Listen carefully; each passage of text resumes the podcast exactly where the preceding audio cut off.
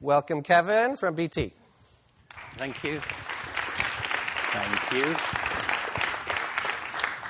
Thank you, Paul. Thank you very much, everybody. I'm going to speak for the first few minutes with, without slides, and then when I get on to actually explaining our, just checking I know where the clock is, but when I get on to explaining our NetGood program, I'll, I'll move on to some slides. So for the first couple of minutes, you've just got me to look at, I'm afraid. Um, so Kevin Moss, I'm with British Telecom. I, I, my job title is Head of NetGood, and I hope the reason for that job title will become clear by the end of the time I'm speaking. I would look after what we traditionally call environmental sustainability for BT BT's corporate operate for, for all of BT's operations. So I'm part of our, our group or our corporate organization. BT, that's British Telecom. In the UK, we're what you might think of, if you're American, as the equivalent of Verizon or AT&T. We have a, a, a large number of market sectors in the UK. Outside the UK, I actually happen to be based in the US myself. Outside the UK, we sell services to predominantly global multinational customers, helping them set up their global telecommunications, IT, computer networks around the world. Um, I'm going to start with a few minutes on the history, on our history of metrics, particularly around the area of carbon. We've been measuring our energy usage and our carbon emissions for our own operations since about 1992. We've had various targets over that period, certainly through the first period, the sort of the first decade. We were setting up annual targets, targets two or three years ahead, for a, trying out a combination of energy and carbon type targets. We set a, a long term target in 2006 for our UK operations to reduce our carbon emissions by 80% by 2016. We've actually just met that target about two years ahead of schedule, predominantly by um, a 2 to 3% year on year reduction in our absolute energy use, plus a significant proportion of renewables purchase. In 2007, we set ourselves a target called our Climate Stabilization Intensity Target, which we are still running with. I am not going to go through that because that will take too much of my 15 minutes, and unfortunately, one of the downsides of that target is it takes too long to explain. And therefore, it hasn't actually had the amount of traction we would have hoped it would have had. In fact, I'll say recently it's had more traction than it had in, it, in its first five years, thanks partly to Bill Bilbao and to uh, Marc Gunther, who have promoted it a little bit in their various writings.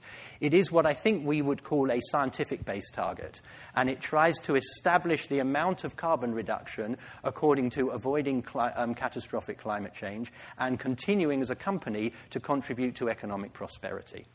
So that target still exists. It's for our global operations, and it's an 80% reduction in our carbon emissions per unit of value add by 2020. And it takes another 10 minutes to explain it properly.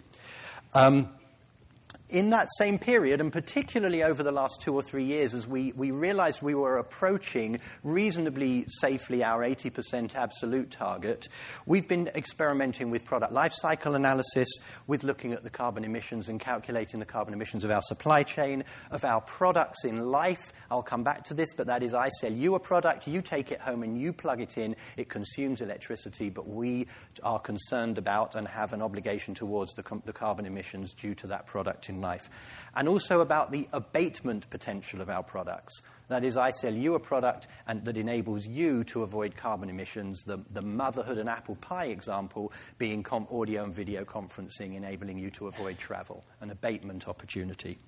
So, over that period, we have amassed a richness of information of the different ways of looking at our carbon footprint, but have been struggle- had been struggling with a way to pull that together and get our arms around it. So you have a bit of product life cycle over here, a bit of supply chain over there, a bit of product in life here. It was we didn't really have a way to articulate that internally, let alone externally, in a way that, we, that was holistic.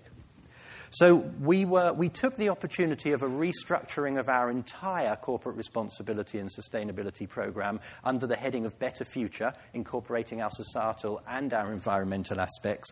And we created the Net Good program to reflect our environmental activities. And within it is one particular goal, our Net Good goal, which we established as follows We will help our customers reduce their carbon emissions by three times the end to end carbon impact of our business. So that was the goal, and we set the goal up. I've got Joe here nodding. I love an engaged audience because then you. So please feel free to nod or shake your heads if you think this is good or bad. It, I like it. It's, it's good for me. Um, so we set the goal up about a year and a half, two years ago. To be to be honest, before we knew exactly how we were going to measure it. But we knew this was a goal we wanted to be able to strive for. Even if, you know, in some time in the future we might change the number, um, we, we, this was our starting point. Um, so this is how it works. There are two key differences between the way we mer- were measuring our impact before and the way we are now considering our impact as a business. So the smaller circle on this chart, this sort of donut ring, which is actually sort of that, that space sort of expanded, exploded a little bit, is what represents what I'll call our carbon burden, the entire business impact of BT. It reflects three parts now. One of those parts, just one of them, and it's actually reflected by this 8%, is our own operations. So that represents the carbon footprint of our own operations as a business. That was the number we have historically focused on almost completely, and that has been reduced by about 80%. So that now reflects that number. The 64% is our upstream or our supply chain footprint. It's not just our first tier suppliers, it's our second tier and our third tier and our fourth tier and our fifth tier, right down to getting copper out the ground conceptually at a mine.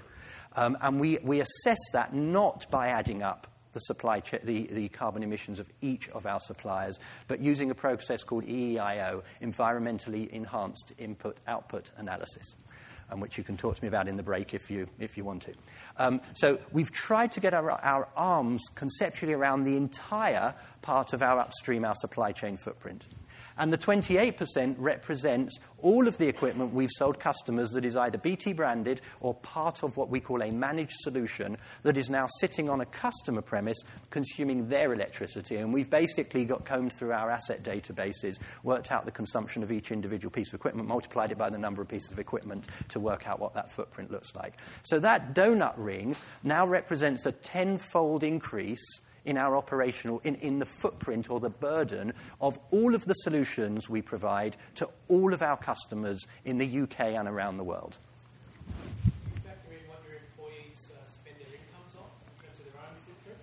Um, do we factor in what our employees spend their own income on in terms of their own footprint? No, but we do factor in the component of their footprint that is to do with their work, their business travel predominantly but, and, and they're being in an office working for us. We don't factor in if somebody's going to the zoo at the weekend. If, is, that, is, is that what you mean? Right, right. Um, so we, we factor in the, the work they do for us on behalf of running our business. Okay? Um, the, so the other, so that's one key change. We've, we've, we've taken this much broader approach to the, to the footprint of running our business. And then the second change is the, the three part or the net good part of this equation. So we've identified a subset of products in our portfolio. There are nine areas of our portfolio where our products and services help our customers reduce their carbon emissions. And mother, that motherhood and apple pie example of conferencing instead of travel actually represents two of them. Audio conferencing and video conferencing are two of the nine. And there are seven others. And for each of those, we have a report or a case study that identifies how much carbon those products and services have helped our customers avoid. And we've multiplied that by the amount of that product or service we have sold. And that reflects how much we've helped our customers abate carbon emissions. Okay? So that's the idea of the, the goal, and we are currently at one to one. That is, using that methodology, I can show you that we have helped our customers save about the same amount of carbon emissions. It's actually, the calculation got us to 1.02 to 1, so we are marginally on the positive side, but I, I know, and I'm sure you can tell from, from hearing the, the methodology that there is some room for error in here, that about 1 to 1 is probably the most accurate way of, of saying it at the moment. Kevin, what was the motivation and the decision process for taking on this goal? Um, the motivation was we wanted to get more holistic in our approach, so we wanted to get our arms around all these pieces of information and find a way to bring them together into one place. And we wanted to move from a, a position that I'll, in retrospect, characterize as doing less bad, which has some, some motivational impact in the business, but a limited amount of motivational impact, to the, this idea of doing net good. Um, holding the computer there, so I'm going to keep going. Sorry, that's we'll, do, we'll, we'll keep going for now. So we've got to grow to this three to one, and we're currently at one to one. We're going to do it in a couple of ways. Partly, we can do it by continuing to reduce our own footprint, but we've done our own operational footprint, I think, to a pretty significant extent. We will continue to try and influence our suppliers, design our products differently. Um, I don't think we'll be able to get the same level of reduction in those areas as we've managed to get in our own operations. So the other thing we have to do, and really for me, the biggest change in this and the most exciting part, is we have to grow the portfolio of products that help our customers reduce their emissions. This three times increase is not trivial. The one includes our entire portfolio of broadband products and services, which, if you can imagine, if you know if Verizon Fios, our equivalent, and AT&T, that's a massive part of our business. So I, we have to increase the portfolio of products and services that help our customers threefold. We'll do that in three different ways. We will continue growing those existing nine products and services. We will try and add existing services by coming up with case studies. There are some services which we are confident help customers reduce emissions, but we didn't have a good case study to quantify them. And most importantly, because this leads us to innovation, we will work with our business to try and add new products to the portfolio that they otherwise might not have thought of or been motivated to add to the portfolio to get us to the three. And these are the sorts of things that you would imagine an I company in the ICT sector is looking towards. So this helps move towards a position where our market facing units are engaged in this program and in building products and services and developing conversations with customers that result in them creating requirements for our, our technical and um, um, R&D people to develop and innovate around. Um, one last thing I'd just like to cover. We haven't done this alone. We did create it ourselves over a period of about a year. We then worked closely with two organizations to help us with it the, the Climate Group, who helped us with stakeholder engagement, working with customers, working with government individuals, and then working with various working groups and including actually organizing the launch event for us and a workshop to get feedback. And the Carbon Trust, who have reviewed, I think my word, reviewed, refined, and um, endorsed the process. In fact, they made us take some products out. They changed some of the case studies. So this is now this is sort of endorsed by, by the Carbon Trust. We've also published it all.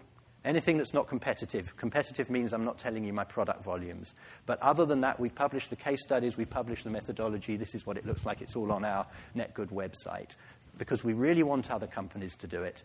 Two reasons we want other companies to do it, and then I'm done. One is even if we were to be able to achieve three to one, and you know, I hope one day we might even do better, even if we're able to achieve three to one by ourselves, that would be a Pyrrhic victory because we'd have got there, but we'd still be heading towards catastrophic climate change. But also, I don't think we can do it by ourselves. I can't do this unless our customers are saying to our account managers, we have a net positive pro, um, program. How can you help us meet it? And unless our suppliers are coming to us and saying, we have a net good, net positive type program, we need to help you reduce your emissions so we can put it on the positive side of our equation. So for us, spreading this out, letting people see how we've done it, seeing how other people have done it. Maybe somebody will leapfrog me and embarrass me one day because they'll come up with a better number or a better methodology, but to me, that's a, a sign of success. Um, so, what I'd like to ask you all to do is take this away to your organizations and think, what would this, how could this type of approach apply to the organization you work for? Thank you very much. Questions?